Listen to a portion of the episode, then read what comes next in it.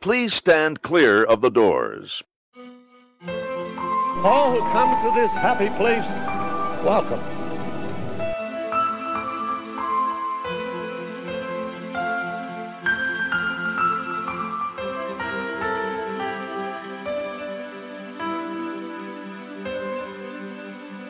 Por favor, manténganse alejado de las puertas. Hello, and welcome to Please Stand Clear of the Doors.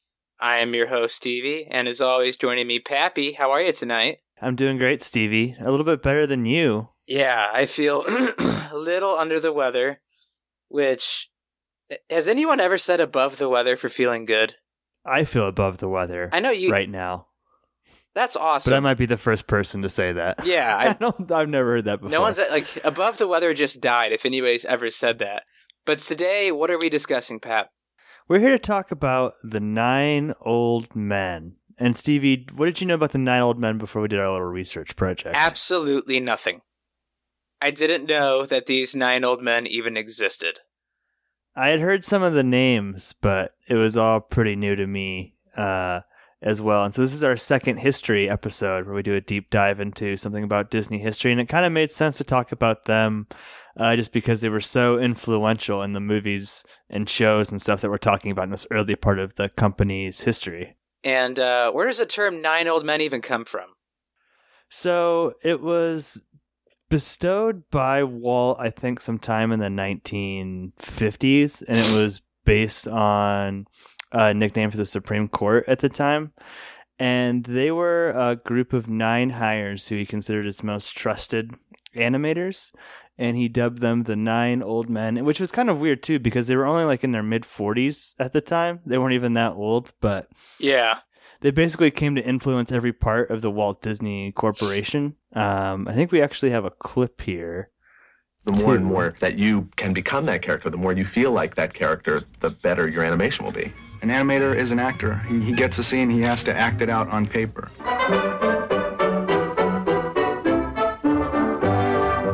For most of their careers, they were known as the Nine Old Men. It was Walt Disney's nickname for the most talented of his animation staff. Four of the Nine Old Men were in Orlando for the dedication of Disney Studios Florida. More than anything else, the presence of Ward Kimball, Marc Davis, Frank Thomas, and Ollie Johnston made the opening official. We were influenced by a guy named Disney. I mean, Walt, he acted and he uh, was a great storyteller. And you have to have somebody like that who's kind of uh, has the vision of what you're trying to do. Those two guys at the end, uh, we'll get to it later, but there is no school like the old school. Mm-hmm. Yeah, we'll get to that in a little bit because those guys are the best of friends. But well, I did. We discussed this earlier, but where did Walt Disney's? He had little money before getting into animation, and um, did you know this about his father? That he owned a jelly factory? I had no idea he owned a jelly factory. well, they had mentioned, like in part of the financing for Snow White, that they had risked the family fortune. Which, uh, so I assume that he came from some kind of money, but I didn't know it was a jelly factory. I didn't know it was a, Disney jelly. I didn't know it was a Yeah, jelly I factory no either. I didn't know he like dropped out of high school, joined the army, and then all this happened. I had no idea about that pre like Walt story. Right. Yeah. So this so if we're going back in time a little bit after Snow White, like all of these hires took place between 1927 and 1935. So it was really during that period of after he had started to or he left Universal and was starting to develop these uh, original characters. And then we talked about how the hiring really geared up when he was getting ready for Snow White. So a lot of these guys were in their mid 20s. Um yeah, Les Clark, the first guy, was really early in 1927, but most of them were in the mid 30s, and pretty much all of them went on to work on Snow White and then kind of worked their way up the corporate ladder. Um, I don't know. Did you find any kind of similarities between the ones you did research on? We uh, we split them down the middle, so Stevie took half of them and I took half of them. Um, you're probably better at connecting dots than I am. Like outside of like Frank Thomas's and Ollie's friendship, these guys are at least the ones I did are far far different from one another. Like some of them came from money, some of them were dirt poor, some of them had a brilliant education, some of them didn't. It just they kind of they were very spread across the board. How about you? Yeah, I, a lot of them I think like were taking a chance. They were all super young when they came to Disney, and a lot of them had a lot to learn. Kind of like you said, some of mine had our education, some of them didn't. Some of them went on to take on bigger roles than others. Um, and I guess I also sort of have the question here of why these nine were considered the nine old men, and that's kind of an interesting story. Uh, well, for one, none of these guys walked out during an animation strike that took place during the 40s. So I think it was part of that like loyalty thing from Walt. These are the guys that Walt could trust with his animated life. Basically, yeah. and then you might wonder like why was Fred Moore not included? And I think we talked about Fred Moore a little bit on the Mickey episode, but he's one of the most influential animators in the history of Disney. I think he's Um, the backbone of all animation in Disney. He basically helped create Mickey Mouse. Uh, he was the supervising animator on Snow White, and he was a mentor to a lot of these guys. Like we'll hear Ollie Johnston talk about how important uh, Fred Moore was to his career, but unfortunately, Fred Moore had some problems. he was an alcoholic and actually was fired by Disney, then rehired later.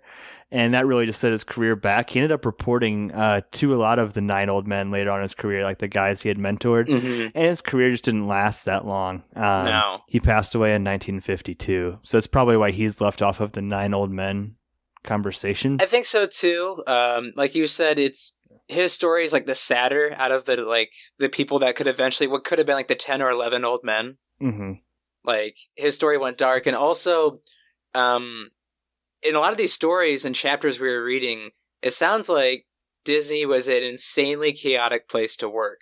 Oh yeah, Like these guys were putting in 10 to 12 hour days, then going into night animation school or just furthering their uh, education even more. Um, they were working in pools with each other. Some were better than others. Um, I wouldn't say it was cutthroat, but you could definitely tell there was undermining even amongst the nine, which there's a clear Mhm. example we'll get to in a little while. But it just seemed like a really hands on deck place to work at all times and that would be insanely difficult mentally. So we have one more clip here. This is actually from uh, the Peter Pan DVD uh, release, and it's from Frank Thompson's son Ted. And it's a documentary called "Growing Up with the Nine Old Men," um, based on their families. And we'll jump into the uh, reviews themselves, or sorry, the uh, Nine Old Men themselves. So let's go ahead and hit play on that clip. When I got started was the idea of, you know, I get, keep being asked again and again when I do interviews about how charmed my childhood must have been, you know, and what wasn't it magical, and, you know. I'm laughing because. yeah. During the 50s, Dad would have us come out with Mom, oh, a couple times during the summer and have lunch with him. And then he'd take us around and show us what he was working on. You come in on the weekends and you walk up those big stairs of the animation building, the big aluminum frame doors, and you look down the hall, shiny linoleum. Shiny linoleum. long hallways filled with lots of pictures from all the films. And I remember packing a little lunch and going with him. Uh, and I would find a place under the moviola with my little sketch pad. I remember going to the studio with Dad and sitting at a neighboring office with the, the board in front of me, and I get the paper out and put it in, and I get the pencil, and I thought something was going to happen. Nothing happened. You know the rubber bands at the studio? Mm. You put a whole bunch of them together and put them between two doors. You had a slingshot down the hall. In those days, there were metal cars, no plastic cars. The goal was to try and get it to the end, whether it was on its wheels or not, and smack into the end of the door. So I go down, it smacks, door opens, and there's Walt Disney. he walks in, hello. Okay, that's Ollie's kid is a spitting image of him. it's pretty funny. though. But let's get into who the nine actually were. So we have them broken down in order of first hired to last hired. So Stevie, you got the first guy. We have Les Clark, who looks oddly kind of like a young Disney. He looks a lot like Disney. He's got the wavy hair, got the stash, That had to do something like that had to do something with the hire. I'm not saying he wasn't talented, but Walt was probably like, "This kid looks just like me." Les, I like your look, huh? Welcome to the team. But Les Clark, like you said, uh, was the first hired. Uh, he was hired in 1927. This is about a decade 11 years before Snow White was released to the country. Before the first Mickey Mouse cartoon even came out. Yeah, this so is he's uh, way early. Yeah, this is pre Steamboat. hmm And um, he uh, grew up in Venice, went to high school in Venice, uh, which is just a few uh, miles away from where the Disney studio was at this time in Hollywood. And the, what I found interesting with him is he was not interested in art at all in this point in his life. I mean, he didn't also really seem too concerned with academics either. Uh, he worked at a candy store uh, after high school, and it was kind of a by chance thing that Walt Disney came into the candy shop and he saw Les painting a mirror. And he was extremely impressed with his work. And so after uh, high school graduation, Les went and asked Walt Disney for a job. And Walt kind of sent him out saying, Go do some drawings, come back and let me see what you got. And when he came back, Walt hired him on the spot. And uh, his talent for drawing got him the job with Disney, but he didn't begin drawing for a while. Uh, he was placed in charge of operating cameras, which, Pap, you gotta admit, this just seems like the most, I, I mean, just mind numbing job in the world. Yeah. I mean, that's the case with a lot of these nine. They all kind of started with the bottom, but most of them at least started as like in betweeners. so this guy was just literally like moving cameras Well, between the frames. I mean, he really was the first of the nine. Like, he started really at ground zero of Disney animation. And so, what I also thought was cool was after working for a camera, uh, just like placing pictures and working the camera to making sure the shots were lining up, uh, he began to work with who, Pap? Ub Iwerks. Ub Iwerks as an in betweener. And for those of, I mean, I didn't know what an in betweener was either. What an in betweener was, you'd have your main artist that would draw like the main pictures in like main range of motion.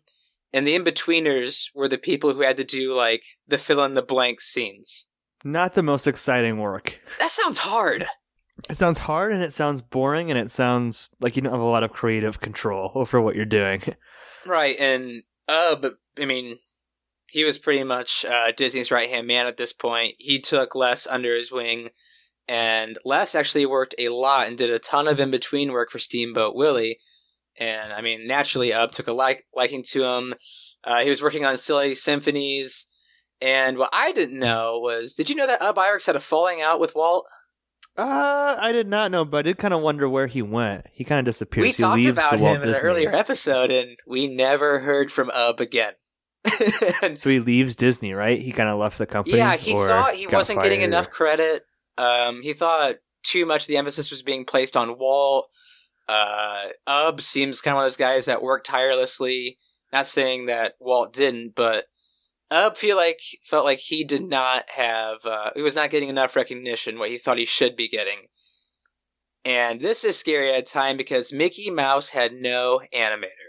I mean, this is scary. I mean, Mickey Mouse is the face of the company, and we have no animator. because Ub left and he was the guy in charge. He was the guy.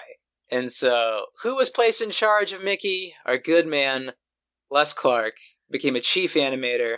And his first uh, film doing that for Mickey was uh, The Firefighters. Did you ever see this? I did not. No. No, neither did I. But um, what I, I mean, let's be honest, it's, it's not Steamboat Willie and it's not Fantasia, and that's pretty much the Mickey Mouse, I guess, say upper echelon of where he started. But um, I didn't realize how responsible he was for kind of putting a lot of work into Mickey Mouse and making him look more modern. Well, Mickey Mouse is like the flagship property, and to like go from 1927 just moving the camera to like being in charge of animating him just three years later, that's pretty crazy. That's a meteoric rise. Yeah, and especially from like we said, like a lot of these guys went to college and further, further their education. Les didn't. Uh, he was legitimately just working in a candy shop, and out of high school went working for Disney. So you have to imagine how talented this guy is to rise this quickly. Um, he went on to be the animation director for Fun and Fancy Free. Um, what else did Lester do here? I didn't realize this, but I also didn't realize this a lot of, about a lot of the nine. Uh, Les, when he retired, was the longest uh, employed person by Disney in 1975. which is sad because he outlived Walt. But um, as I said, he served for 48 years. He passed away on September 12th, 1979, four years after his last drawing. And uh, we have a clip to play because he was the Mickey Master. Les Clark was the first of the nine old men to sign on at Disney. Les was in high school and he worked in a candy store near the old Hyperion. Does Jim studio. Fanning look like He a uh, Disney letter character? The menu up on Basically, the kinda like Smee. and Walt complimented him on his lettering. So when Les graduated from high school in 1928, just like Les. he asked Walt if he could have a job as an artist, and Walt said, "Well, bring your drawings by." And Les put some drawings together and came by, and Walt said, "Okay, you're hired." And he graduated high school on a Thursday. He started at the Disney Studios on that following Monday, and he was still there in the 70s. Les was right there at the dawn of Mickey Mouse. gotta have Mouse, some and cojones he to do that. kind of the Mickey Master. What a break. What I always admired about Les's work on Mickey and other characters is the way he would use clothing. When you look at his scenes from The Sorcerer's Apprentice in Fantasia, his Mickey animation, Mickey's wearing this big coat, big hat, you know, big coat, loose. So the way he created these folds is unlike any other animator would have done. He really analyzed that. And you could do it in a really simple way, but he got really involved and wanted to show that this coat is heavy, that it's sitting on this little Mickey body, but it has the right amount of weight, and that the folds are creating the right type of follow through. So his analysis of clothing is just amazing. All right. All right. What I found really cool about Les is like today we live in a very stay in your lane society, don't you think? Yeah. Like not a lot of people taking like chances like this.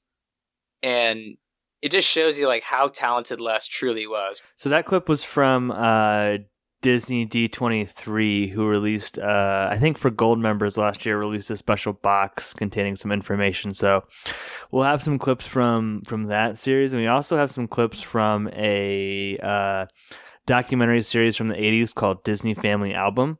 Uh, which ran from 84 to 86 and did a spotlight on each of the nine old men. But so that was Les Clark, the first of the nine. Now I move on to Eric Larson, who is the second of the nine, and he really added a human touch to uh, to the nine old men. So, like I said, we were he was the second hired in 1933, so six years after Les Clark. Um, uh, after that Mickey Mouse period too, um, and he was born in Utah where he attended the University of Utah and majored in journalism. Uh, he did some cartoon drawing, but he was more interested in journalism itself.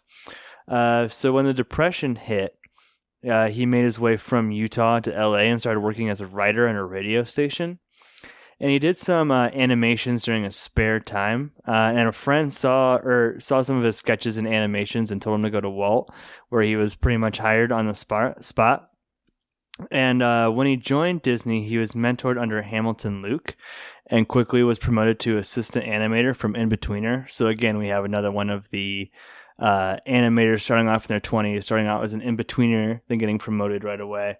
Uh, he then got picked to work on Disney's Folly, quote unquote, uh, Snow White as a full-time animator.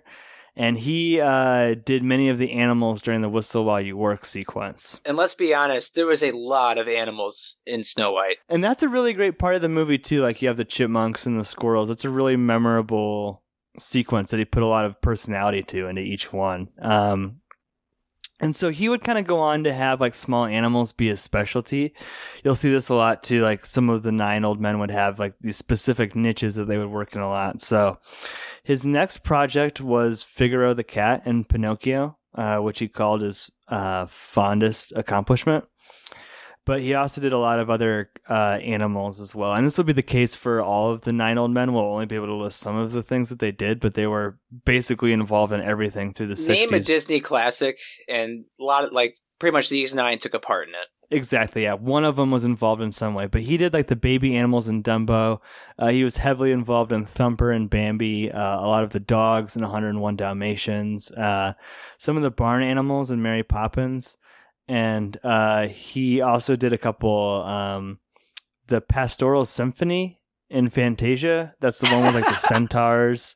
It's Not weird. the best part of Fantasia, yeah, but he did that. Um, But in 1973, uh, kind of his responsibilities shifted and he wasn't really drawing anymore, but he was still a really important part of the company. And Eric uh, Larson ended up taking on more of a role of recruiting talent and serving as a mentor. So we have a clip now from that Disney family series we can play. Eric Larson has spent a lifetime bringing life to drawings. For these young artists, he's the key that unlocks the secrets to 50 years of Disney animation. Eric was the person that I first met when I applied for a job here. And Eric to me is just the answer to everything. And he can help you with your drawing or he can help you with why you can't work that day. You have artist block. Eric, I can't draw. I haven't been able to draw for a week. And somehow he has a way of working you out of it. Um, basically, whenever I, I need help with anything, I come here. He always reminds me of just the fundamental things that I tend to forget. You know, it's like animation's so complex and how many drawings are in there and stuff, but Eric always comes back to like what does the audience perceive? The fact that he stayed here all these, he doesn't need to be here, but it's his love for what the medium can be and, you know, and what he sees in, in us as people and what he can give us that keeps him around. Working with the younger animators has been a great lift. It's part, it's part of the studio. And to see a new staff developed, and they are developing fast. We've got some wonderful young people coming along. This has to be a source of satisfaction. And uh, there's something about young people that helps to keep you young, or helps to keep me young, even though I don't don't look it. but the spirit is there. Okay, that's good. But yeah, This sounds So like a dude who too- loved his job. he loved his job. He loved working for Disney, and that's what a lot of the nine old men like. Not only do they have this legacy with like develop, like literally developing animation styles and rules that are still followed, but like developing the corporate culture within Disney, especially after Disney passed away. So, Eric uh, unfortunately passed away in 1988. Uh, but he has one of the longest tenures of any of the nine. He didn't retire until 1986 after working with Disney for 53 years. So- Good lord. yeah, I have one more one more quick clip from Eric where he's talking about uh, designing Figaro here. In Pinocchio, Eric lent his unique charm to another family. Well, for the most part, I was uh, developing Figaro. He was a, say, a three or four year old kid that had a mind of his own. Cleo was a nice little sister that Figaro didn't want to have anything to do with, so you had a, a nice, typical family play, perhaps. But Geppetto had, he had them around because they were part of his life. Good night, Cleo. My little water baby. My little water baby. All right, we should probably pause that before Walt gets too mad. But yeah, that's Eric Eric Larson. Uh, seems like a really good guy. Um, so now let's go on to the third of the nine. We talked about Les Clark, talked about Eric Larson. Now we go on to Wolfgang, aka Woolie Reitherman. Um, so he was hired in 1934, right after Eric Larson. Um, but interestingly, he was actually born in Germany in 1909, and then he immigrated to the United States, uh, to Kansas City, and coincidentally lived right around the corner from Roy Disney when he lived there. Um, in his teens, though, he moved to California, where he wanted to be part of the aviation industry he was really interested in flying a plane and even at, there's a lot of stories at that time he didn't need a pilot's license so he actually had a couple friends who, who who died in plane crashes. He's like yeah that shook me up a little bit but i still wanted to be a pilot. And uh, he got into technical drawing and that that was kind of his passion. Um, so he was doing these technical drawings for some aviation companies but in 1932 he decided to quit and re-enroll in art school and decided he wanted to be a watercolor uh, painting expert. Um, but then there was a recruiting animator at that school who was so fond of Woolie's work that he arranged a meeting with Walt and Woolie, uh, who Walt saw the talent right away in Wolfgang and offered him a job.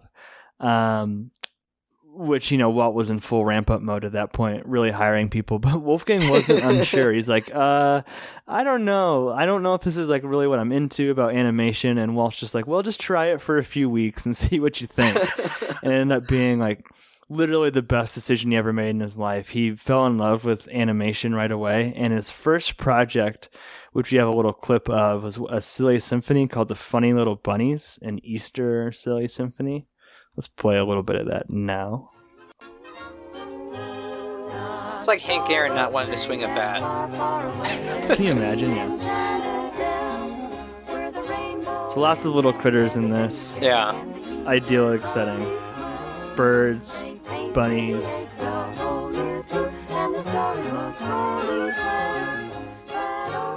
This looks really neat. Mm, the animation, the detail, the color is great. Even the shadow work is incredible. Now I got a scene of bunnies making Easter candy. Okay, we can pause it there. But I would advise Yeah, any so Disney he- lover to watch that. It's really cool. yeah, so that that's called the Funny Little Bunnies. It's one of the more famous silly symphonies, and that was really successful. So then he got promoted. Again, we see this sort of progression of a career path with these guys. So he got promoted to working on one of the you know main uh, characters, Goofy. In Hawaiian Holiday, he got to do the animation for him while he was surfing, and then uh, he was brought in to work on Snow White, uh, which was the you know the marquee project at the time, and his job was the magic mirror in Snow White. So anytime you see the magic mirror talking to the evil queen, that's uh, Wolfgang Reitherman's work there. Um, he also had another scene uh, which was cut, which we'll talk about uh, again a couple times. You know, Walt Disney's editing strategy for Snow White was super aggressive. A couple of these guys had scenes cut and weren't too happy about it, but Walt appreciated the work that he did, and so he was one of the first animators picked for Pinocchio uh, where he was put in charge of the whole Monstro sequence. So from that point on, that really cemented him as one of the top animators in the company, and especially for actions uh, sequences. So anytime in those early Disney movies where there's a chase or a fight scene, uh, Woolie Reitherman was heavily involved in that. Including in Fantasia, where the dinosaurs fight, and that's Woolie Reitherman. So he was like the first person ever to animate dinosaurs, uh, which is kind of crazy. Uh, but World War II broke out, and the This German happens with a lot of these guys. yeah, the German immigrant left Disney to go fight for the United States as a fighter pilot. Uh, he met his wife during that time and returned to work for Disney a, a few years later, where he was given his job immediately back. And then from that point on, he worked on every single feature film uh, for the next 12 years of the company. Uh, in 1961, so shortly before Walt's passing, uh, he was promoted to chief animation director. So he's the head of the whole studio pretty much now at this point. Um, and his influences felt everywhere, not just on the animation sequences. He was a big part of deciding what animals would play what parts. So casting the animals in Robin Hood. Uh, he had the idea of bringing in Louis Prima for the orangutan gags in Jungle Book, and his son uh, provided the voice of Mowgli in that movie. So pretty interesting Wow. there. Um, yeah. But what he's uh, most important and what Woolie Reitherman's probably biggest con- contribution to Disney was was per- being the glue and keeping the sort of the plane flying once Walt passed away in '66. Uh, it was his leadership and his vision of the studio that kind of kept everyone together. And the studio really had to sort of shift focus from being a one man's leadership to more of a collaboration. And without Woolie Reitherman, this, you know, the, the studio could have really fallen apart. Um, so he uh, kept leading the studio till he retired in 1981 after producing The Fox and the Hound. And unfortunately, he passed away shortly after that. That's another sort of unfortunate pattern we'll see with a lot of the nine old men as they passed away right after they retired. But he passed away in a car crash in 1985 and is buried in Notre Dame de Paris in Paris, France. So let's play a little clip. Good pronunciation Uh, there. Well, thank you. I appreciate that. I saw the movie six times in theaters. For the decade following Disney's death, Woolie's strength held everything together. There was no replacement for Walt, and uh, in my view, the the main thing was uh, to keep this team together and keep the same creative juices flowing that they had with Walt. And uh, I always had little meetings so that those animators who were the who were the key to producing any any picture, so that those guys were in on the decisions, and it wasn't a fearless leader type of, of thing by any means. And you got an awful lot of good input. And when it finally got got a little solidif- solidified, they felt they were they were part of the creative process instead of dumping it out there and saying, "Look, do it." Okay, that's good. What I love about Woolie too is like in his episode of the uh, Disney Family album, all of them are a little bit different, and you kind of like get a little personality of how the episode's structured with him. Yeah. uh, he's got this ginormous, ginormous stogie in all of the scenes that he's constantly smoking, but he's just got this like calm demeanor, and you can see why he would have been the one to take over after Walt passed away. It makes a lot of sense. Um, but yeah, that's Woolie Reitherman. What I thought was really cool about Woolie is he said it was a very collaborative effort, not kind of like a one man show. And Woolie, Mm-hmm. you could just tell he was so talented, easily could have said, This is my show now. Oh yeah, definitely. And he didn't. I mean, it it just seemed like I mean, obviously people get in arguments here and there, but it seemed like these nine were really close and held together by like a common goal, which was to be the best at their craft. And you look at it too. Once the nine started to retire, unfortunately, the you know the animation quality kind of suffered a little bit. You see his last film here being 1981's The Fox and the Hound. Like Cry every time. That's the end. Yeah, that's the end of the Silver Age, if you even consider that the Silver Age. And after that, you get into a lot of the darker uh, Dis- Disney times. But he was integral in like keeping the quality at a high standard throughout the 60s and 70s, and then into the 80s after he retired. So interesting guy, Wolfgang Woolie Reitherman. Next, we have the fourth hired in 1934. Uh, this is one of my favorite guys, Frank Thomas. He's Uh, awesome. He is so cool. But inter- what's interesting about him, and sorry if I'm sniffling or my coughing's annoying you, I'm just very under the weather. I'm even taking tomorrow off. So I will get better shortly. But um, what's interesting with him was he was the first California native among the old men. A lot of these guys like made their way to the California area. He was the first one like immediately dropped in it. And um, from a very young age, this wasn't a situation where like, ah, I'm kind of good at art, but I'm focusing on other things. He knew he wanted to be an artist. Like this also was unusual for these guys. A lot of them didn't know yeah, that. a lot of these guys, maybe, I mean, more than half of them didn't have a lot of interest in art growing up, and he did. He'd say had a very good knack for it. And um, he was the son of the president of uh, Fresno State University at the time, which he also attended. Uh, he would attend USC during the summers. I don't hold them against him, hold that against him. We're huge Notre Dame fans here, but that is what that Mhm. is. Uh, he also uh, got into making like short films and produced short films while uh, going to school at um, USC.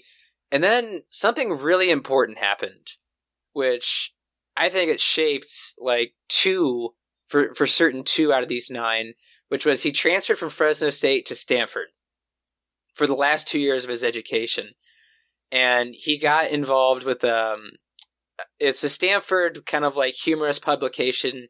I guess you could almost say it's like the Onion when you say Pap. Mm-hmm. Uh, this, Yeah, this was yeah. called. I mean, it was nicknamed uh, Chappie or the Chappie. And Not the Neil Blomkamp movie. Yeah. Something else.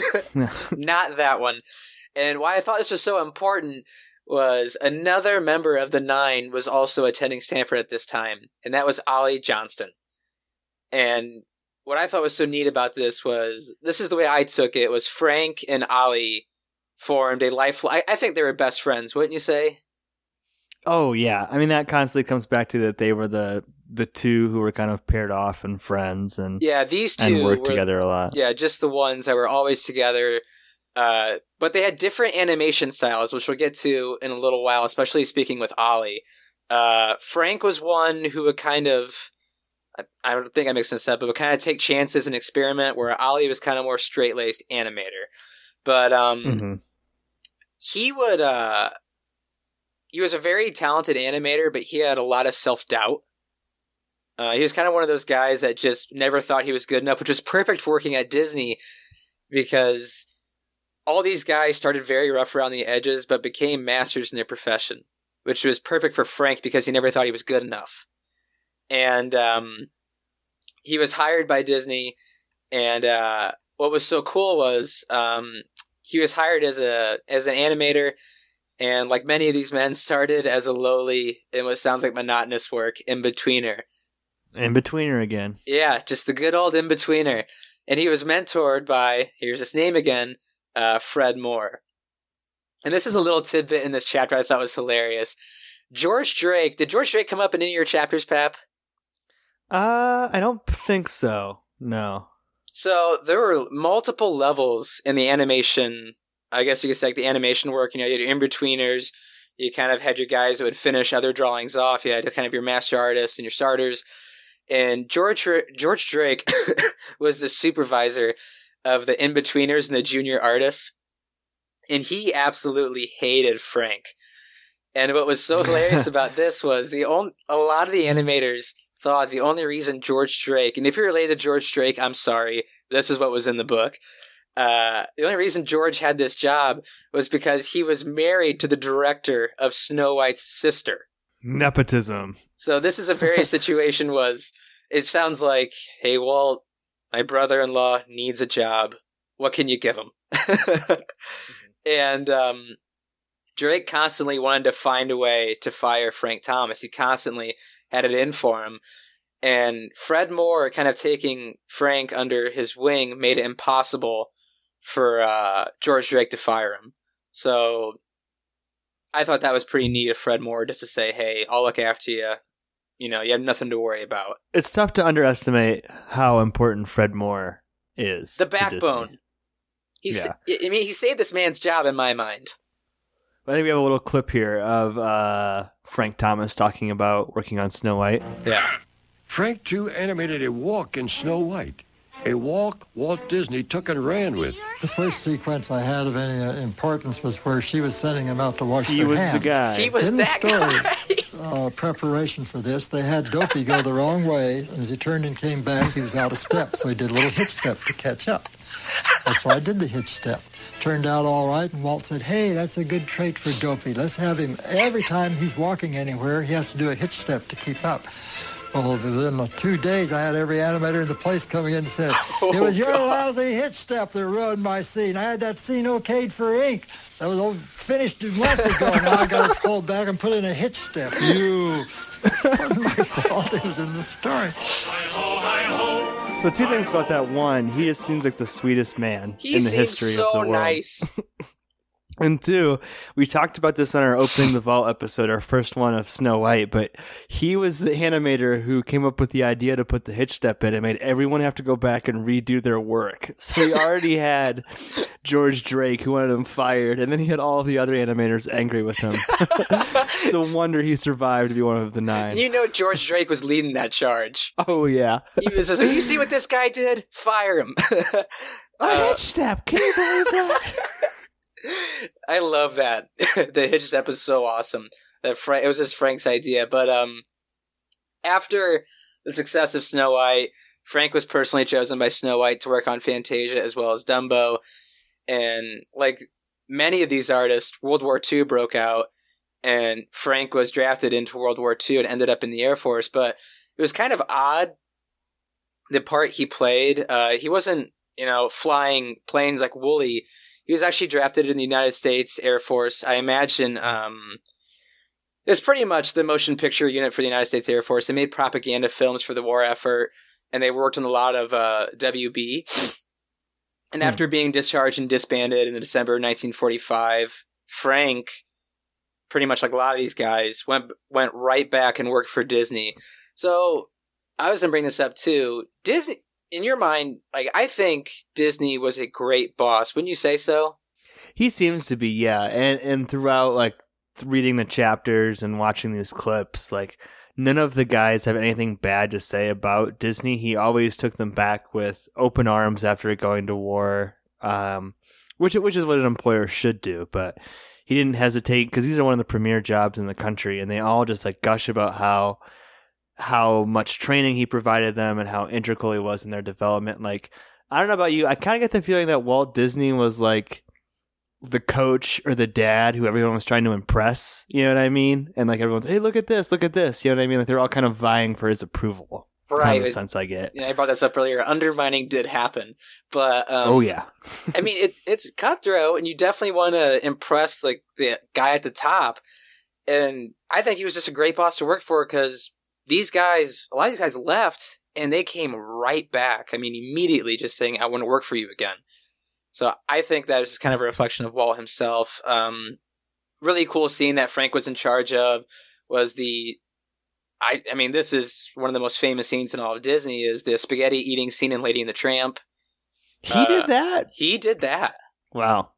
I think that's so cool. Uh, he was a creator of King Louis from the Jungle Book, and uh, he was also in charge of the animation for the "I Want to Be Like You" sequences. Or this, yeah, and uh, he also did the penguin dance in Mary Poppins. You want to watch it? Yeah, we got a clip. Let's do The it. Disney animators were the best in the business, and Frank credits the boss with making the best better. Sweetest old man. You know, the most important thing in your life was pleasing Walt. Now, that wasn't because he was the boss or because you you had any special relationship with him. He just had an air about him that you wanted to please this man. There you go, yeah. The other thing, which I think was even more important, was that he drew out of you what he thought, what he believed you could do. And he made you believe it, even though you said, I don't know how to do that. What, what, how, what am I going to do? Frank found himself asking that very question while working on Mary Poppins. Well, the problem we had was that uh, Bob Stevenson, who's doing the live action, had been told, "Don't worry about the animation. You movie. just get your part as good as you can." So uh, when I'd get over on the stage, I'd say, "Where am I going to put my penguins?" I'd say, "This storyboard isn't going to work," and and then the, they would all follow Dick Van Dyke around. Uh, on the story sketches, you know, but as I get the film of Dick actually doing the dance, here's his feet flying all around, stepping on my penguins, and you know, you animate a penguin drawing after drawing after drawing after drawing, only to have it stepped on when it gets down here. How are you going to know ahead of time where he's going to be and where Dick Van Dyke's going to be? So I was losing more penguins every day. I had them duck and I had them jump and I had them get out of the way any way they could. But all of that worked. Walt was right. That uh, it forced us to be more imaginative and we were able to come up with a result that's quite different actually from what's on the storyboard. But uh, I think it works well. It's a jolly long with Mary. Now wonder that it's Mary that we love. With Mary. It's a jolly. I mean, yeah, just for him to even be able to like, they were problem solving on the fly. It was kind of like Walt's like, oh, we'll figure it out. you know what I mean? Like the the live action guys. Like, we'll take care of the live action. You just focus on the impossible. Yeah, you, yeah, you gotta anticipate where all these penguins need to be and where they need to move in the frame. We'll, we'll Right. figure it out. And I mean, that scene, like, I think it still looks great to this day. Like, if that was on a movie today, like, wow, that's really neat. Uh, other things he did was uh, he directed the animation of the evil stepmother and Cinderella.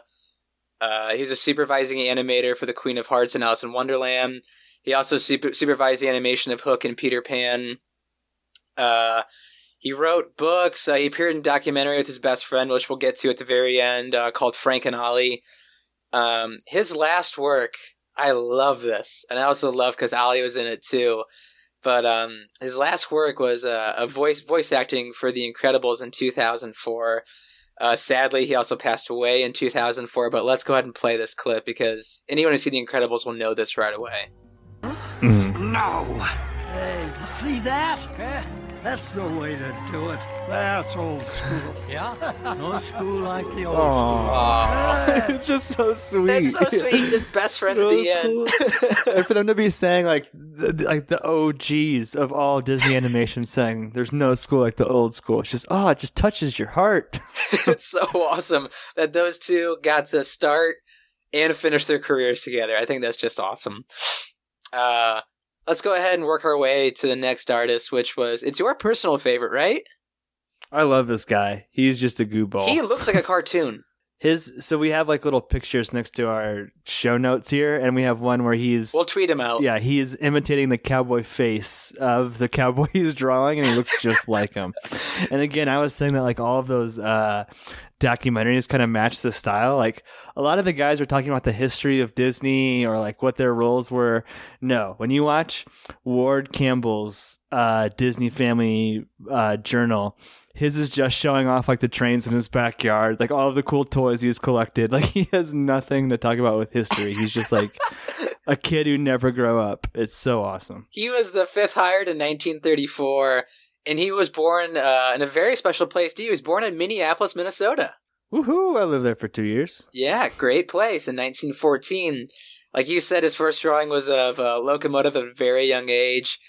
Um, it's kind of a sad story. Uh, we said some of these guys grew up wealthy, some of these guys grew up in rather unfortunate circumstances, and Ward Kimball was the guy that uh, grew up with rather unfortunate circumstances. His parents couldn't afford him; they couldn't afford to feed him or clothe him, so they sent him to live with his grandmother, who uh, really pushed him in his uh, love for art. Like he knew, also knew at a young age, like he wanted to be an artist. Uh, they said he grew up and went on to, uh, I guess you could say, uh, migrate to California. Ended up at the Santa Barbara School of Arts, and uh, one of his instructors was uh, so impressed with his work, he told him go apply for Disney, and he did. Landed a job right away because Walt was hiring anyone who could find that knew how to work a pencil, Mm-hmm. and he landed a yeah. job as an in betweener. God. Again, starting as an in betweener, and again, someone's teacher who's like, "Oh, you know what you should do? You should go work for this Disney guy." and you're like, "Oh, okay." Another teacher that saved the day. Yeah. I mean, there's so many important people behind these guys. It's crazy. And uh George Drake once again popping up hated Ward Kimball. Also tried to get him fired. Come on, George Drake. What's your problem, man? Drake. They really need to make a movie about George Drake. Don't love the Drake. No. and um I don't know if uh I don't know if I'm pronouncing this guy's uh his mentor was what is it is it Ham Luke or Ham Ham Lusky? Ham Lusk. Ham Lusk Maybe. uh, ended up being uh, his mentor, and all these nine were taken under the wings of somebody. So, Mm-hmm. I mean, they're obviously going to improve, and all these mentors saw the raw talent that they had. Uh, Ward initially drew uh, The Tortoise and the Hare, which uh, won Walt Disney his third Academy Award for Best Animated Short. And this is kind of funny when we talked about Disney getting aggressive with his his cutting style. Uh, he drew the soup scene in Snow White. Which we talked about on the episode, which is hilarious and like basically all the way animated. It's all the way animated. the There's color. so much work that went into this. All the voices are matched up. Like this was a process for this song, and it was cut. And Ward was just, I mean, he was furious. He was unhappy, and it was also a little, I guess, demoralizing for him because he thought, okay, my animation just isn't good enough. Then why am I here? And uh, Mhm. he went into Walt's office to resign in person, like a gentleman. If anyone's going to quit their job, it better be in person. Uh, this is where Walt kind of pulled him aside and said, "Listen, like that was just for editing purposes. purposes. You're actually probably one of my best artists. Artists, and he called him a genius. Like he called him, he called his animation just genius work, but reassured him he'd have more responsibility on the next most terrifying animated movie Walt made in the beginnings of his studio, which was Pinocchio. And he was in charge of the design of animation of uh, Jiminy Cricket, one of the cooler characters. And Jiminy initially looked like uh, a cockroach, according to Ward Kimball. And a lot of them brought this up after the success of Snow White. I wouldn't say they got complacent, but things weren't firing off as well as they should have at the be- as well as they should have at the beginning production of Pinocchio. Well, it's hard, you know what I mean? Like the, it, the, it was all hands on deck to make Snow White, and then after Snow White, they immediately start to sort of branch off into the other like golden age projects. Like some of them went to work on Pinocchio, some of them went to go work on Fantasia, some of them went to go work on Bambi. So they were super ambitious, but I think because of that, you know, the degree of difficulty just went up a lot. Yeah, and also a lot of these animators spent years working on the human side of the animation of Snow White, which Mhm. I mean, Pinocchio is a more I wouldn't say character caricature style, but it's definitely more cartoony. And Ward was the key into making Jiminy uh, in the design as as he looks today. And uh, let's play a clip. Eh, any of you have ever seen a cricket? They're pretty. ug- They have sort of a triangle, big bug eyes up here. This is sort of a cartoon version, teeth long here, big thing. They're they're sort of bullet shaped.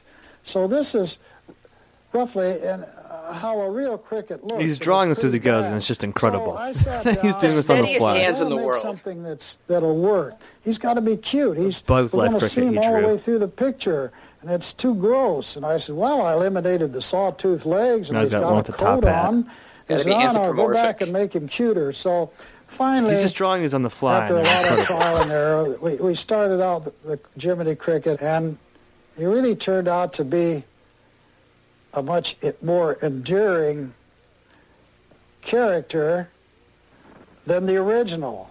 What are conscience? I'll tell you. A conscience is that still, small voice that people won't listen to. That's just the trouble with the world today. Are you my conscience? Who, me? Would you like Animation is so cool in these. That's just the trouble with the world today. All right, before we get in trouble with Paul, let's go ahead and cut there. Yeah. But um, Ward is definitely a, a cool customer, and like you said, he can just take a, like a pencil or a pen and just start going. Like there's there's no effort in what he just did. Oh, it was incredible. Yeah, it looked like he wasn't even straining. after the war broke, after you know the war broke out, he worked for the war effort from 1941 to 1945, and uh, he absolutely hated doing propaganda work. Uh, he fought it thought it was mentally limiting and just very gloomy. And it was kind of comes back to the the point that you made that he's just a kid that never grew up. You know what I mean? Like he's always been a kid at heart. Oh yeah.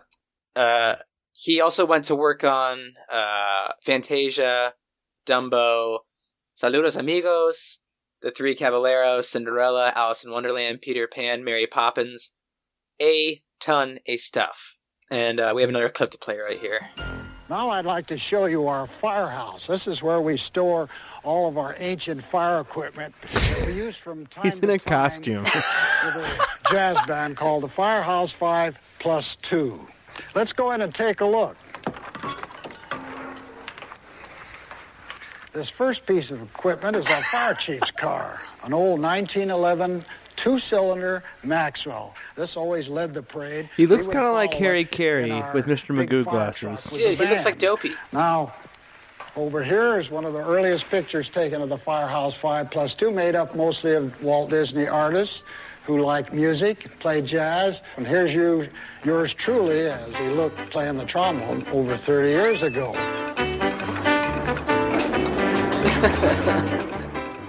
Okay, yeah. So uh, Frank Thomas and um, Ward Kimball were in a band called the Firehouse 5 uh, Mhm. which was a jazz band made up of a lot of Disney animators. I thought that was pretty pretty interesting. For those of you who are getting mad that I didn't bring up jazz and Frank Thomas, I loathe jazz. So I'm sorry I didn't put it in there. Uh, Ward retired from Disney in 1974 and died in 2002 in Los Angeles.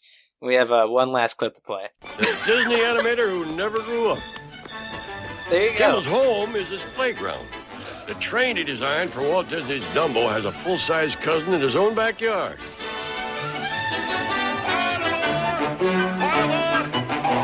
He's so animated in his motions. He's like a cartoon character in real life. Loves locomotives. Which, at the end, we'll talk about this, had a huge influence on Walt Disney. All right. All right, that's good there. All right, so time to move on to number six of the nine old men, Milt Kahl, and uh, people have called him the Michelangelo of animation. And I kind of get the sense that he was maybe like the most intense of any of them. Yeah. Like if he was going to be taken under your wing, he would be like the scary one to get mentored by. He's not the one you can just go start up a conversation with. not the easiest guy to approach. Um, but he, like so many of these guys, had uh, a harder life growing up. Uh, he was also born. Uh, he was a first generation German immigrant. Born in San Francisco in 1909. Um, again, you have the theme where the father wasn't in the family and he had to go to work at a very young age, uh, 16. Uh, so in 1925, he began his career in newspaper art departments and he was successful and he was working his way up that corporate ladder. And then the Great Depression hit and he lost his job. So he then got a job at a movie theater. And I thought this job was really interesting. His job at the movie theater was to basically draw like movie poster or movie artwork to try They and are get worth people a in. ton of money today.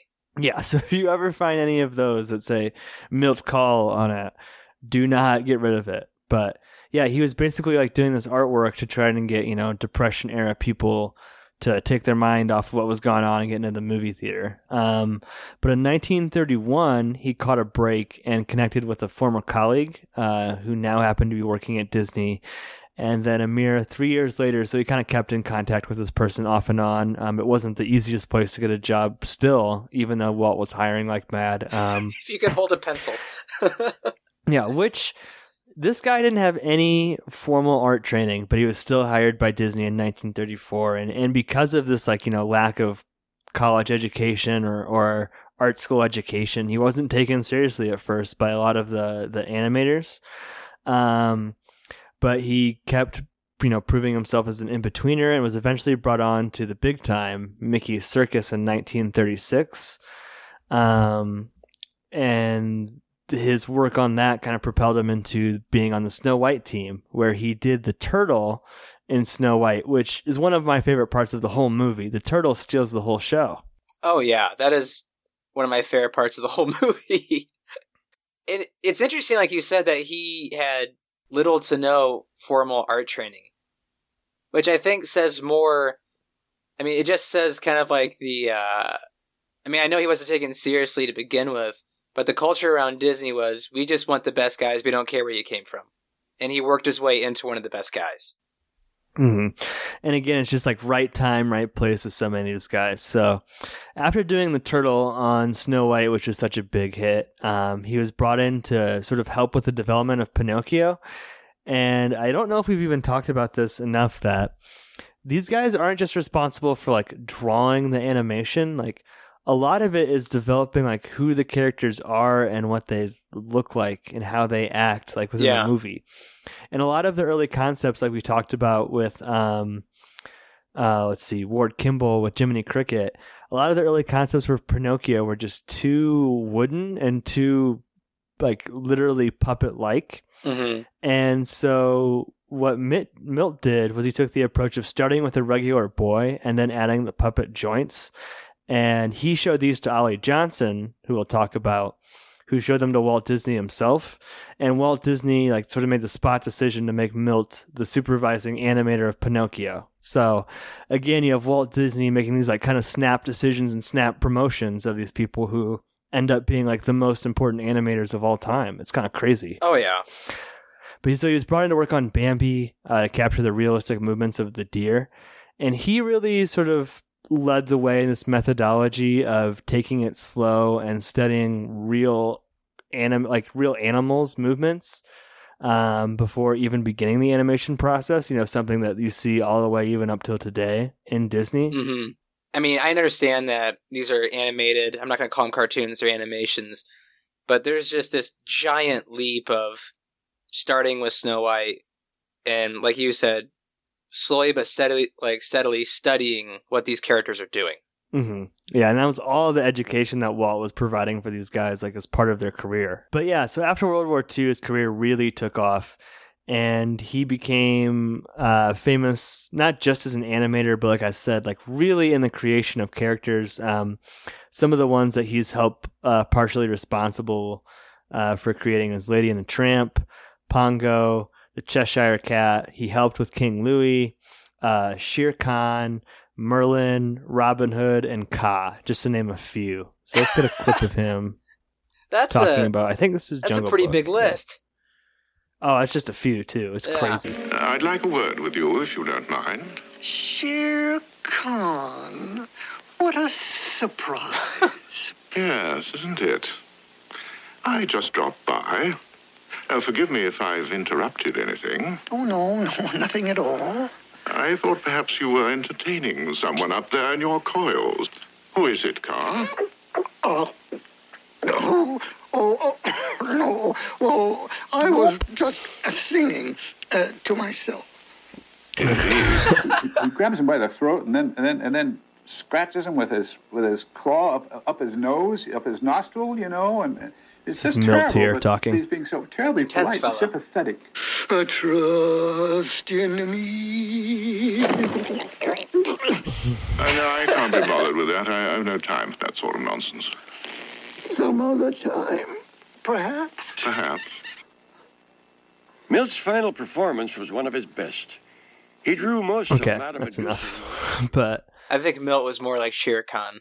oh yeah, he he he had this intensity of a scar. Let's, let's be. So the last thing that he did for Disney was he helped create Madame Medusa uh, for the Rescuers, um, who he developed his character without a live action model. Um, and he retired from Disney in 1976 and enjoyed a nice long retirement until he passed away in 19, 1987. And in 2009, he received an honorary Academy Award uh, where he was dubbed the Michelangelo of animation. So we have one more little clip from him here. Okay. The genius of Milt Kahl. When my colleagues and myself uh, started work here at Disney, uh, honestly, we were afraid to talk to the animators. You know, they, they were so far above us. And guys like the Nine Old Men, you, you, you didn't, you would never speak to them because they were like, you know, they were like royalty. They were truly animation royalty. So I think it took me a good year before I even had the courage to speak to Frank Thomas or Ollie Johnston or Milt Kahl. When you look at the model sheets that were created for the feature characters over the decades, uh, like 90% are Milt Kahl's drawings because Walt Disney knew that he was the top draftsman and he can make these characters look 90%. just the way they should look, like very, very polished. But Milt Kahl knew that and often didn't have any patience for a bad drawing. More than once, an animator or an, an assistant would come into Milt's room and have drawings checked, and he would just throw the drawing down the hall, the whole scene, and say, "We don't even draw like that around here." And Walt Disney had an interesting way of dealing with Milt's temper. Whenever Milt was upset about something, uh, he, and he would call Walt, and uh, he was in a big huff. Uh, Walt didn't answer the call. He- He would just call him back like three or four days later, and by that time, Milt didn't even know what he was so upset about. Okay. there you go. That's Milt for you. The the intense one. I mean, imagine being the in betweener, the cleanup guy for Milt. hey, hey, I just need you to check these drawings. We don't draw like that around here. This is Disney. And Milt seems like the kind of guy to me where he would be his own in betweener. Like he wouldn't have time to wait on people. He would just do it. just no patience. Yeah, I got it. This. Yeah. So now I hope I'm pronouncing this right. It's a very odd last name. His name's John uh, Lounsbery. yeah, Lounsbery. It was tough to find a lot on him actually, of all of these guys. Yeah, um, very interesting guy. Uh, he's a seventh hired in 1935, uh, a year or two after most. Uh, he was born in Cincinnati, Ohio on March 9th in 1911, but he was raised in Denver, Colorado, which is Hey now. where you are right now. Where I live. Yeah. where I'm sitting right now. So lots of Pappy connections to the nine old men. And I wouldn't call him a, a guy of circumstance, but he was lucky he grew up in the family that he did because he grew up in a family that enjoyed the outdoors, camping in the mountains a lot, hiking, and he began to just fall in love with, I guess you could say, the look of the outdoors and nature and began to draw them heavily. We'll see that a lot with these guys. I mean, we, we've seen it a lot with these guys. Is like a lot of these, a lot of their talents came from like their ability to observe the world as it was. You know, mm-hmm. even if it wasn't just like straight art talent, they were good at seeing things and how they moved and how they behaved, and that's really what set them apart. Yeah. And kind of a sad story. I mean, I wouldn't say it's why he's a good artist, but he really delved into drawing and animating after the passing of his father at the age of 13. And he called Again, it, um, another yeah losing of the father early. Yeah. and he called it a, um, his drawing and passion for animation as a way of escapism. And straight out of high school, he found a job at the railways, but eventually gave that up quite quickly and enrolled at the Arts Institute of Denver, which I think is now the Art Institute of Colorado. And after this, a couple blocks from where I'm sitting right now. Yeah, is it really? Yeah, really. Wow, that's awesome. I'm sure there's a statue or a big picture of him somewhere in there.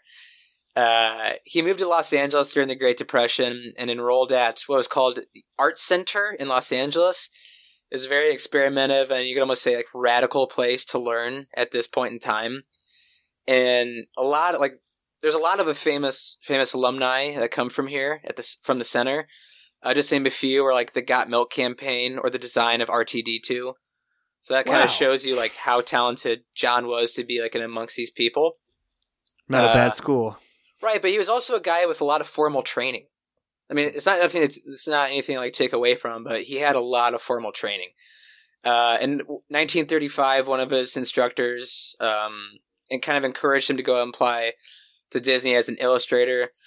Walt hired him right away. Uh, I I wouldn't. I mean, he had a lot of formal training and he was extremely talented. I mean, John was. I mean, uh, Walt was blown away by John, and he didn't start out in the, out in the pool as an in betweener. He was uh, hired above that. So as an in betweener or someone who rose, I wouldn't say I would be ticked, but I'd be like, I would just kind of say like, this guy better be really good. If I have George Drake coming after trying to fire me, uh, I hope this guy is worth it. Uh, he was hired as an assistant animator, and like all the nine, John was given a mentor to work under, and his mentor was a guy named Norman Fergie Ferguson. And Fergie is famous in Disney. Fergie Ferguson. Fergie Ferguson. And I'll call him Fergie, not of the Black Eyed Peas, but Fergie's famous in Disney lore for the fact that he designed Pluto the dog. Which I wish I'd known this, but it's a fact that I learned. You learn new stuff every day. I just don't study that much about Pluto. But uh, Pluto was named after the planet and not the other way around. And Fergie was also responsible for the design of the witch in Snow White and the Seven Dwarfs. And uh, because he's his mentor, uh, Fergie took John along with him to work on Snow White. And all these nine worked on Snow White, didn't they? Yeah, I think all of the nine did in some capacity. And kind of like uh, Pap said, there's not a lot on John Lansbury for the fact that he wanted to live a quiet life.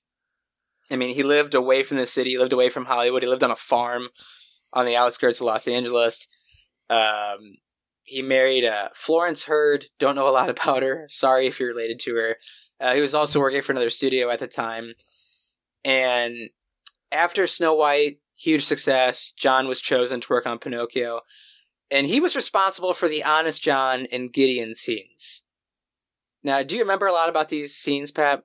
About the Honest John? Yeah, kind of like when they first pump it, bump into Pinocchio in like town and whatnot. Is that like uh, an actor's life for me? Like that type? Yeah, kind of where they take him around the arm. Yeah, yeah, yeah. It's very unique, and it really kind of stapled that what John had his own style. And John was unique in the fact that he was such a good artist, he could mimic and replicate many other animator scenes. So he could kind of help flesh out a scene and not interru- interrupt any of the rhythm of those animations. Um, he also worked on Fantasia, drawing the alligators and hippo scenes. Uh, at this point, uh, he had no mentor. He was working independently. After his work on Fantasia, Disney himself, impressed with his work, uh, Walt hired him to be directing animator of Dumbo. And he did much of the drawings and animations and design for Dumbo, as well as Timothy the Mouse. And when the war broke out, him and Ward Kimball, along with Walt Disney in charge, worked on a project called uh, Victory Through Air Power. Now, this is, I guess, this is controversial at the time, and I guess it was also controversial uh, to this day because this was an idea that was also supported by Brigadier Billy Mitchell, and it was the fact that they brought up that there was kind of pointless to have naval so many naval warships in key places for the fact that aviation had come so far and like avi- aviation military power had come so far that they could just sink those ships. And everybody kind of thought Billy was crazy for this idea, and he was forced out of the military.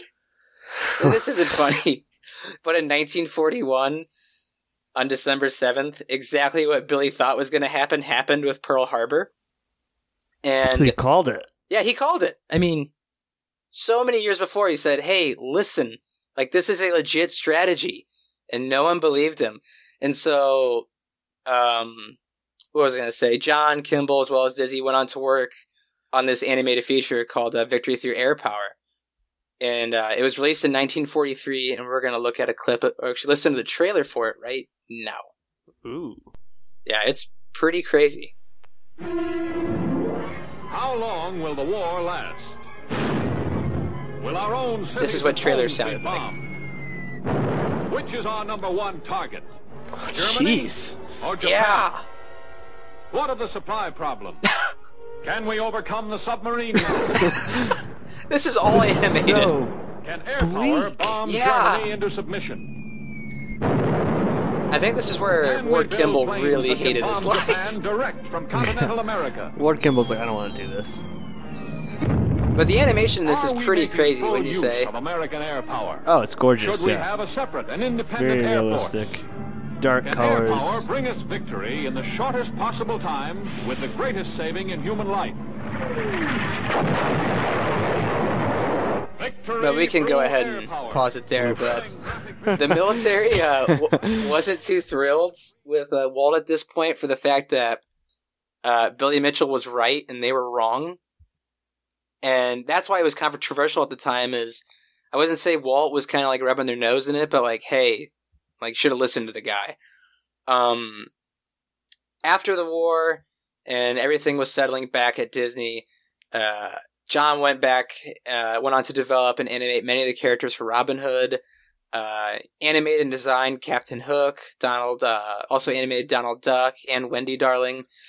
And he went on to direct Winnie the Pooh and Tigger too. Wow. And, Yeah. I didn't know this, but his final project was uh, directing The Rescuers, which is a movie that I love. And sadly, uh, he passed away from a heart attack on February 13th, 1976. And he was actually the first of the nine to die. Mm. Yeah, when when I think John Lounsbery, he really seems like the quiet one, but he also seems like the one that almost had like one of the most insane talents. You know what I mean? Just like a natural. Yeah, I think- I mean, he definitely had that that education and background for it, but it was because he was so talented that he did.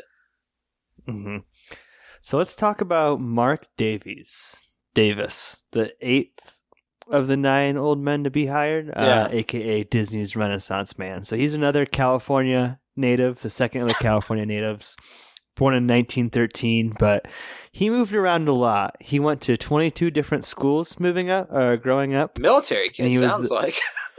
He was actually like the son of an oil worker, so they would go wherever Wherever the oil was. Uh, yeah, I guess. But so wherever he would go, he would always like become a fixture in the local zoo, and he would draw animals when he was there. So because of this, he really sort of to gain that proficiency as like capturing animals, how they move and how they look in real life. But again, we come back to the theme of the father's not in the life. Uh, this time, his father passed away unfortunately when Mark was in his teens. Mhm. So he, uh, like many of the other nine, had to get a job early on, and he actually got a job as a cartoonist, so working in art. Um, he was hired by Disney in 1935. Uh, so if you do the math, he was only 22 years old when he was hired, so super young, uh, being hired in the studio. And he was part of that Snow White surge uh, that we talked about so many times. Um, but he moved up the ranks fast. Uh, he was involved in the design of Snow White and then brought in to do the storyboards on Bambi. And uh, Walt was impressed so much that he told Frank Thomas and Milt Kahl to give him additional coaching. I'm sure he Milt loved two- that. I'm sure he hated it. I'm sure. I'm sure Mark Davies was terrified of it too. But uh, so he had two of the nine old men as his mentors. Uh, you know, mentorship a big part of of these guys that we talked about. Mhm. And then he went on to like sort of lead the design on Thumper and the skunk sequence. And so like any of the sequences in Bambi where where characters are falling in love, which happens more than you would think actually in Bambi. Uh, he was sort of the lead on that. Uh, he during the war ages he was a part of the Victory Through Air and, and those propaganda films. Bleak movie. Um, he was one of the lead animators on Brer Rabbit and Song of the South. Ugh. We'll leave that there.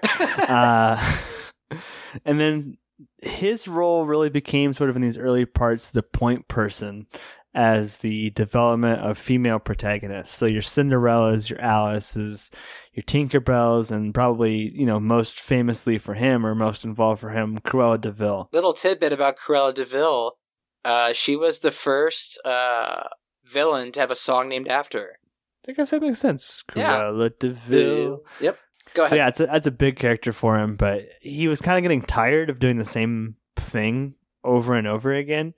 Uh, but he got a new opportunity. Uh, the World's Fair was going on, and Disney had recently built his parks, and so there was a need to sort of develop some animatronics, which he got involved in. So let's play a clip of this. The 1964 New York World's Fair.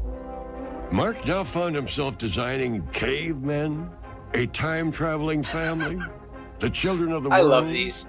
And our 16th president, all in three dimensions.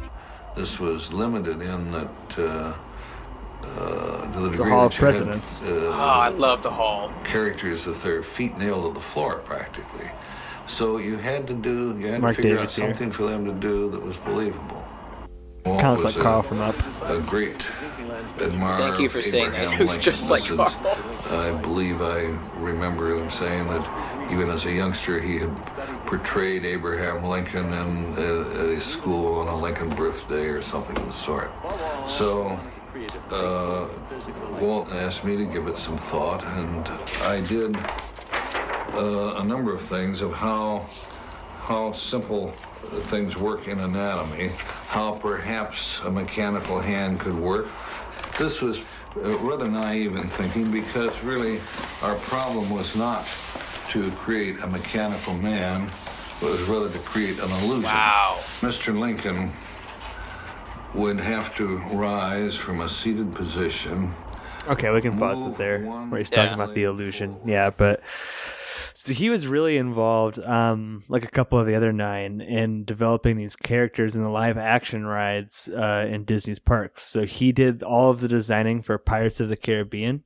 And then he was also brought in, uh, even after he retired, brought in to help design uh, things like Epcot and Disneyland Tokyo. Epcot's uh, my just as a personal favorite.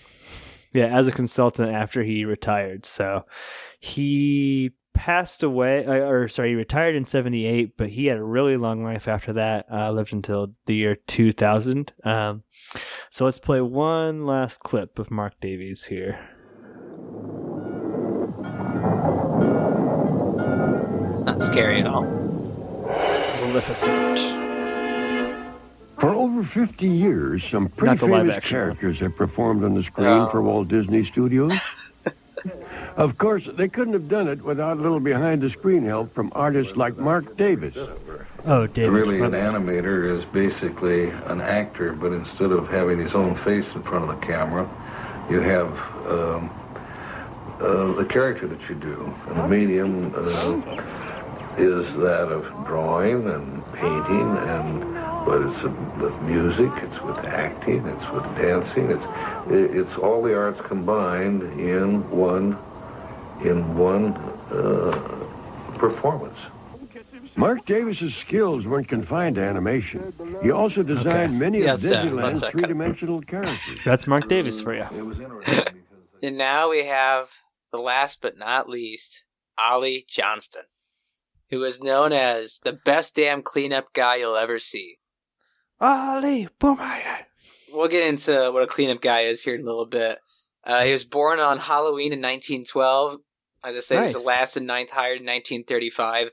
So the nine, I mean, it's an important stretch of 1927 and 1935. It's not like these guys were hired overnight. It was a gradual process of to getting the key team together. Eight years, almost a decade. That's a big range between Yeah, Les Clark and, and it's just Johnston. kind of, I mean, a lot of 1934s, but like I said, these guys improved over time. Uh, Ollie grew up uh, on the Stanford campus and around Palo Alto. His pr- father was a professor at Stanford.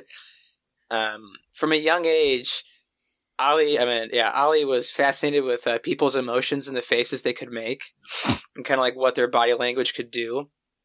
Unfortunately, I didn't even know. I don't even know how he worked. He suffered with a palsy, which would leave tremors in his hands.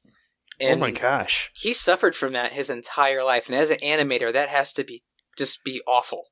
You know what That's I mean? incredible that he was able to still be an animator. Right. And his hands like were his livelihood.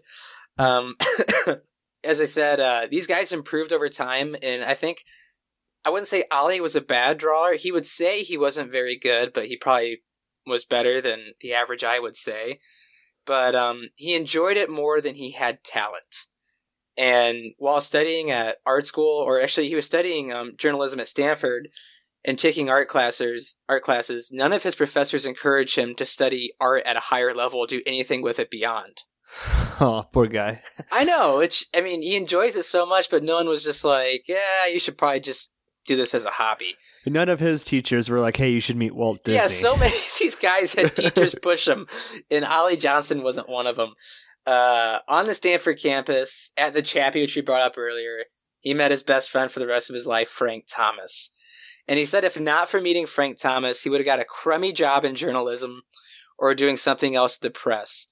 And um, after uh, actually eventually going on to completing art school, he was hired by Disney and didn't get assigned to be an in betweener. He was hired as, as a cleanup artist, which this is where um, unfinished, I guess you could say, drawings or scenes would be handed down to him, and artists would kind of have outlines of where um, they wanted the characters to be and what would be happening, and he would finish all those out from, including finishing the color. So, yeah, he didn't have to do the uh, in in betweeners or you know have to be followed around with a with a fork by uh, Drake, and he eventually became uh, a very important man, as we mentioned many times, Fred Moore's assistant. There he is again, Fred, Moore. Fred Moore. Moore. Um, as I said, Fred Moore was the man. Uh, he was the lead assistant to the dwarves in Snow White. Ollie, along with Frank Thomas and Fred Moore, were put in charge to animate Pinocchio himself. As a, as we we mentioned, who was at Milt Kahl too, Mm-hmm. Yeah. and um, Ollie and his team uh, had already finished the design, and this is where we kind of came into uh, Milt thought he looked too puppety. Is that what Mhm. you would say? Yeah. Yeah. And Milt, I wouldn't wooden. say Milt undermined them, but uh, going back to his patience and just wanting to get things done, Milt undermined them and reanimated and uh, redid them, and they had to reanimate a bunch of key scenes with Pinocchio. Classic Milt. Classic Milt, just undermining as many people as possible. And um, Ollie was famous for the fact that he animated and designed a lot of like teams. So if you kind of all the way up until 1980, so you could say like Mowgli and Baloo, um, who are uh, like pretty much if there was a famous team in Disney, uh, Ali had a lot to do with their designs as well as their personalities and how they would act with each other. Uh, he was a supervising animator, animator for Bambi uh, because he was so great at animating emotions and all these animals, including Bambi, Thumper, every scene depended on what their emotions were conveying. There's not a lot of talking in Bambi. Um, Less than you think. Yeah. yeah. And he was considered unfit for service when the war broke out because of his palsy. I mean, it's kind of sad and good. So he stayed uh, at the studio and worked on shorts that was propaganda for the war effort. And much like uh, Ward Kimball, Ollie was a uh, avid locomotive collector. Um, his passion for these, uh, he collected a lot of miniatures, and his passion for these miniatures inspired Walt Disney to place a lot of train-like raid, uh, train-like rides at his theme parks. Um, Ollie worked for the Walt Disney Company for 43 years. As I said, he wrote five books with his best friend Ollie. Uh, and as we mentioned earlier, lent his voice for the last time along with his best friend Frank in The Incredibles. No And school like the old no school. school like the old school. And unfortunately, Ollie passed away in 2008 from natural causes. So a very good way to go. And we have a couple clips to play here. That's why they call me Thumper. Walter told me after I finished Snow White doing the cleanups for Fred Moore on Snow White that I could animate. So the first picture I got onto was a brave little tailor. And the first scenes I got were all crowd scenes. But you'd have thought that I was working on the, the best known characters in the world and that each one of these characters had a personality that you can't believe. And I just really poured myself into it. And of course, at first, I made it move too much all over the screen while they're talking. But gradually, I calmed it down with Freddie Moore's help. And uh, so it looks okay now, but it's nothing I'd write home about. Ollie's first big break came on Pinocchio. All right, we can pause it there, but it looks Very awesome. modest It's, um, guy. yeah, a Mickey Mouse short set in uh, medieval times that he was showing there. It looks super And, uh, clean. I mean, yeah, all of them did have their own personality too. Like you, all of the characters look distinct. Uh, Mm-hmm. But yeah, let's get another clip of him right here.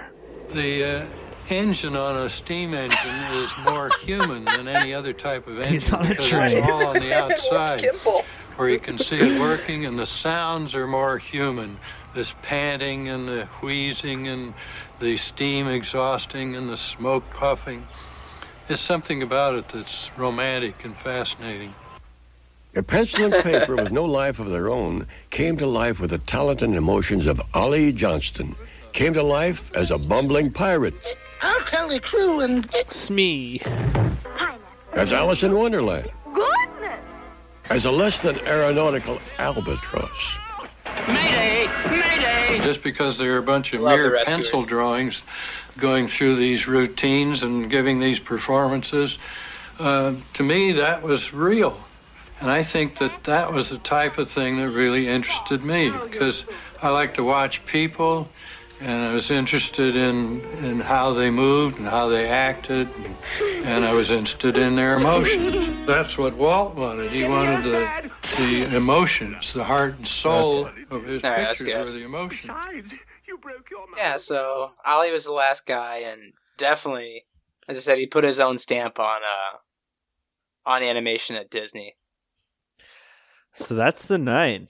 We have Les Clark, the first, Eric Larson, the guy who did the recruiting, uh, Woolie Reitherman, the guy who took over after Walt passed away, Frank Thomas, the sweetest man who ever lived, Ward Kimball, uh, the genius who never grew up, Milt Kahl, uh, the guy you don't want to call your boss, uh, John Lounsbery, the quiet one, Mark Davies, uh, the Renaissance man who designed a lot of the rides, and Ollie Johnston, uh, guy who overcame a physical disability. What what takeaways do you have from learning about the nine?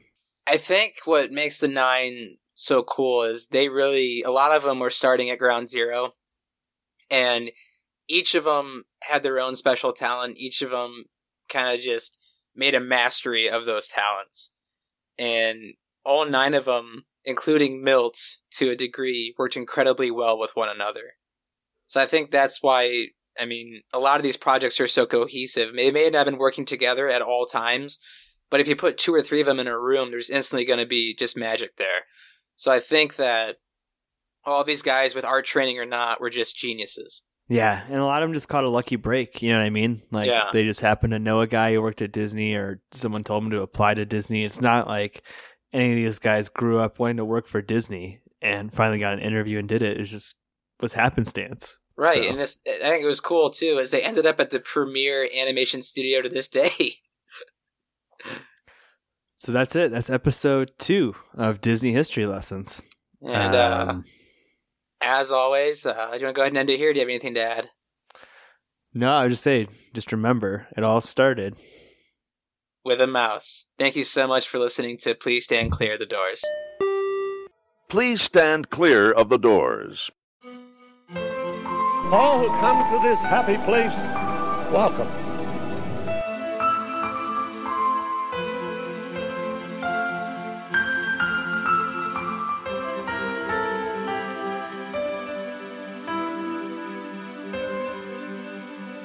Por favor, manténganse alejado de las puertas.